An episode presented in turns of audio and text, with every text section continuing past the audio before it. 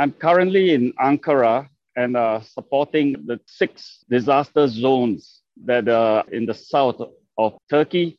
And what is crucial now is to make a final push. All 10,000 rescuers, boots on the ground with 330 search dogs, are supporting the full effort of the national responders in still hoping for miracle rescues that are taking place in the last hours of this response. But at the same time, what we know is the crucial relief phase that will be kicking in as we speak. Huge needs for shelter, for warm clothing, for heating, for food, water is crucial to sustain and to make sure the population continues to make sure that they are fully well uh, supported, especially in this time and in the bitter cold. Sure. And just remind me and remind our listeners the scale of the damage in Turkey. The scale and the damage of Turkey is one of the worst we have seen. We are looking at a damage area of over 150,000 square kilometers, covering a span of 10 provinces. And we are looking at over, as we count now, 6,000 collapsed high rise buildings. And uh, the time of the disaster, as we all know, was 4:17 a.m. Most people are still in deep sleep and slumber, and that is where a huge number of victims they are still entombed, buried in various collapsed structures, and that's where our target of rescue is in full force. Are you still hearing a week after the quake miracle rescues? Well, definitely. There are constant reports of miracle rescues in the last few days. I mean, we have notably rescued a mother and a child.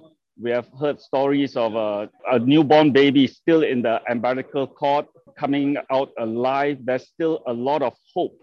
And what we do see, in spite of the bitter cold, is the warm hospitality and reception by the Turkish people. They have been very uh, welcoming to the international rescuers keeping them warm with tea and making sure that all necessary support on the field is provided to make sure our technical experts are doing what they do best, augment the national rescue teams in the life-saving phase of uh, response. So you're still saving people and you're with the UN Disaster Assessment and Coordination Unit. Behind you, just describe the scene, please. You've got, it looks like a huge hall with lots of people manning telephones. This is the central Turkish uh, National Emergency Management Center. It's operating 24 7. And right from the start, ministerial team here, the vice president of Turkey is here. We have 25 different disaster groups spanning across all sectors from environmental, medical, the military, of course, disaster response coordination. And they're all here, united, working in strong synergies for one thing, to make sure the most and worst affected people are receiving the aid they need. And you, as part of the UN Disaster Assessment Coordination Group, you are helping to mobilize these emergency teams, these urban search and rescue teams with their sniffer dogs, and you've talked about 10,000 rescuers out there. I mean, is that enough? We've heard of, you know, this massive damage and then moving south to Gaziantep, which is a valuable UN strategic logistics hub, which was also damaged. And then there's moving further south towards Syria. There's great concern about all those people, the 4 million in northwestern Syria. Are they getting enough aid? Are you able to get through? Well, definitely the needs are unprecedented. We have never seen such a scale. The last was the Indian Ocean tsunami of 2004 with 220,000 dead. And I think this one uh, does not pale in comparison because of the different challenges we face. The bitter winter, for one, is really bringing a big challenge. The roads, uh, the security situation, as we know, the complexities in Syria, uh, all these are posing a, a, huge challenge to our rescue teams. But nevertheless, our rescue teams are unrelenting. They are moving forward. We have a full UN team here supporting the RC's office. We are moving forward as best we can together we can uh, bring the necessary aid, especially life-saving aid at this point.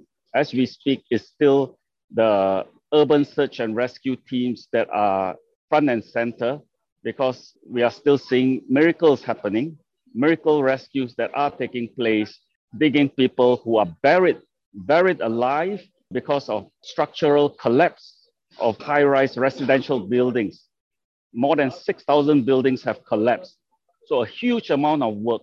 And that is why till now, as we speak, we are into day eight. We are looking at the Turkish authorities still welcoming international search and rescue teams to augment and to support this life-saving phase.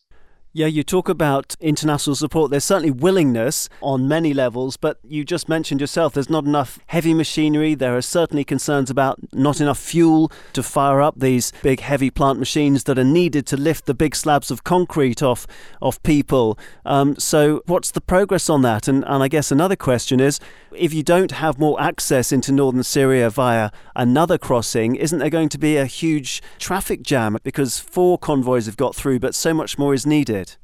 Well, the challenges are there for sure in terms of access, but and in terms of needs. But what we do see is a strong solidarity, a global solidarity of uh, member countries coming forward. We have established a joint uh, coordination cell with the European Union.